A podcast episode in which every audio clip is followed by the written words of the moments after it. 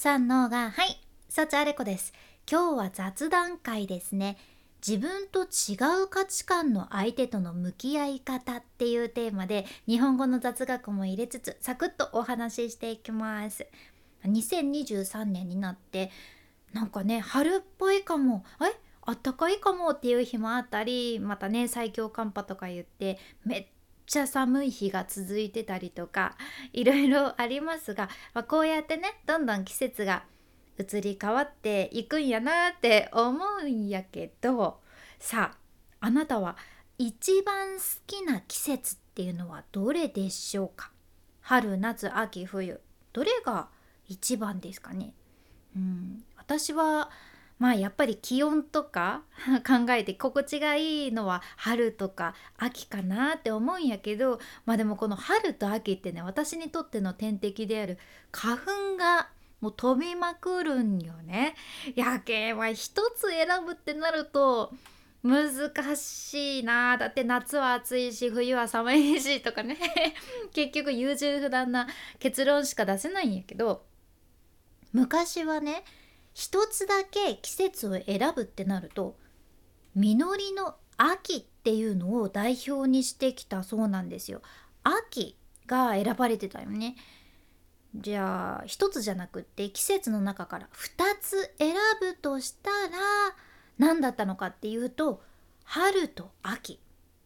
春と秋だったんです、まあ、つまり春と秋って書いて春秋ですねこれは昔よくね使われててこの春秋っていう言葉をね耳にしたことあるんじゃないかなって思うんやけど例えば春秋を経るっていうねこの経るっていうのは時を経るっていう経るやけどその春秋を経るというのは歳月が経つこと表す言葉やね。であと春秋高しっていうのはまあその高しはどこかのたかしくんとかじゃなくて高い低いのたかしですね。春秋たかしでこの春秋たかしというのは年齢が高いことを表した言葉なんだそうです。あとは春秋に富むっていうね。この富むってっていうのはそのトムとジェリーのトムじゃなくてというか、まあ、この説明いらんのかな？このトムというのはあの富永さんの富と言いますか。財産とかがたくさんある時に使うトムの方ですね。そうトムとジェリーじゃないってこと。春秋に富むでこの春秋に富むというのは若くて残っている年月が多いというそんな意味を表す言葉なんです。いろいろあるじゃんね。だからまあここからも分かるように春秋って年齢とか含めてその歳月とか人生の時間っていうのを表してたんやなっていうのはねすごく伝わってきますよね。うん、で今日一番お伝えしたい言葉っていうのが他にあってそれがね春秋の争いっっていう言葉なんですよ。春秋の争い、まあ、つまりそのまま春と秋の争いっていうことでその春と秋どっちが優れているのかっていうのを争うことを意味する言葉なんよね。春秋の争い。うん。めちゃくちゃ可愛い争いやなって思いませんか？可愛いですよね。まあ言うならさ、キノコの山なのか、タケノコの里なのかみたいな、どっち派みたいな それぐらいの争いで、まあ私はタケノコの里派なんやけど、あなたはどうですか？までもこの、なんだろう、キノコの山の人とね、例えば私が話してても、あ、なんか、あ、あそうなんだ、キノコの山派なんだってえー、でもたけのこの里も美味しいよとか言ってキャッキャーとか笑って相手の意見聞けるんよね。まあ多分なんかさそんなキノコの山に賛成とかいやちょっともう憤慨なんですけどって。えありえないんですけどえキノコの山派ですか？えちょっとなんかびっくりなんですけどみたいにはならんじゃね？そうもう笑って相手の意見も受け止められる感じの可愛いまあ争いっちゃ争いなわけですよ。ん、でもこう何て言うんかな。人生生きてると まあさすがにね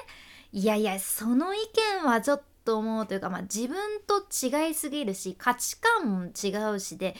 いやさすがに受け止められないなーっていう時もあると思うじゃんね。うん、いやなんかさ私子供の頃祖母に高菜漬けをねつけるのを手伝いなさいと突然言われたことがあって で外にね連れ出されてで私はその時ちょうど反抗期に入っていたぐらいでなんで私は今一生懸命勉強をしているのに高菜漬けを一緒につけなきゃいけないんだろうってね自分の中でモヤモヤしながらおばあちゃんについてってこう外までねついてってたわけですよ。そしたらねしばらくしておばあちゃんがねふって振り向いて私を見てギャーってびっくりしてねあんたついてきてたんねって知らんやったよってあんたがおるなんて知らんやったよってでついてきてるならついてきてるでおばあちゃんにしっかり分かるように「おいっちにおいっちに」って言いなさいって怒られたんですよ。